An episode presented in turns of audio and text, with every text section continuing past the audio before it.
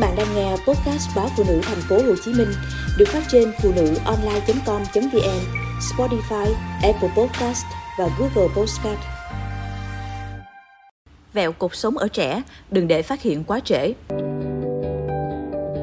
Bác sĩ chuyên khoa 2 Trương Anh Mậu, phó khoa bỏng chỉnh hình Bệnh viện Di đồng 2 cảnh báo có tới 80% trẻ ở độ tuổi thanh thiếu niên đến khám vẹo cột sống và được phát hiện bệnh ở giai đoạn nặng, không thể điều trị bảo tồn mà phải phẫu thuật.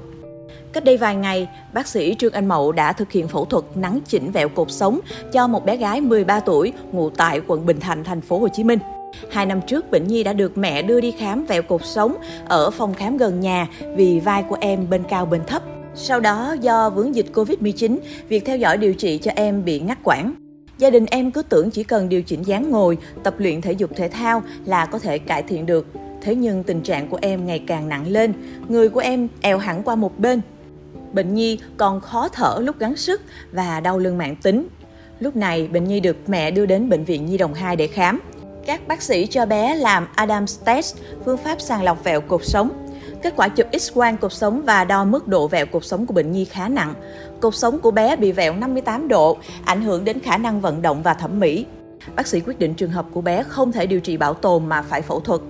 Ca phẫu thuật nắng chỉnh cột sống cho em diễn ra trong gần 5 tiếng đây là một cuộc đại phẫu đòi hỏi sự phối hợp của nhiều chuyên khoa. Trước tiên là những vấn đề của khâu gây mê. Phổi của bệnh nhi đang bị chèn ép nên thông khí rất kém. Bác sĩ gây mê phải tính toán chính xác để quá trình gây mê không làm ảnh hưởng tới hệ thống tuần hoàn của cơ thể bé. Tiếp đến phía sau cột sống có những rễ thần kinh đi ra nên phẫu thuật viên cần hết sức cẩn trọng trong lúc mổ, tránh làm tổn thương những rễ thần kinh này. Một tuần sau khi mổ, bé đã bớt đau, có thể đi lại được. Các bác sĩ đã nắn chỉnh được cột sống của bệnh nhi từ cong vẹo 58 độ về mức 5 độ. Thông thường thì cột sống cong lệch từ 10 độ thì mới xác định là vẹo cột sống. Như vậy cột sống của bé gái này đã hoàn toàn hồi phục. Những trường hợp đến khám vẹo cột sống ở bệnh viện Nhi đồng 2 chủ yếu ở độ tuổi thanh thiếu niên và đa phần là nặng. Trước đó tình trạng vẹo cột sống của các bệnh nhi này đã âm thầm khởi phát nhưng cha mẹ không để ý.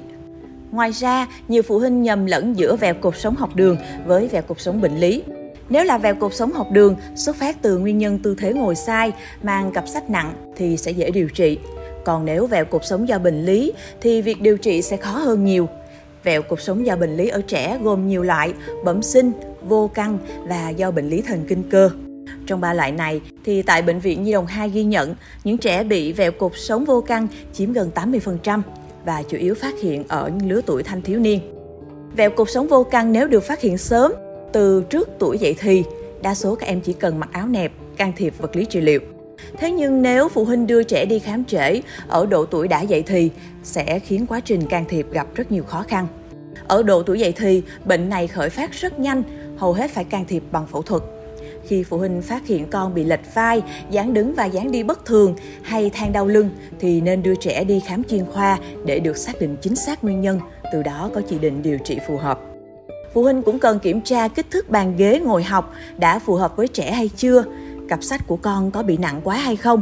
Nếu bàn ghế quá nhỏ và thấp thì khi ngồi trẻ phải khom lưng, gây gù lưng. Còn nếu cặp sách quá nặng làm trẻ bị căng mỏi cơ sẽ có phản ứng tự nhiên là ẹo người để giảm đau lâu dài sẽ gây ảnh hưởng tới cuộc sống.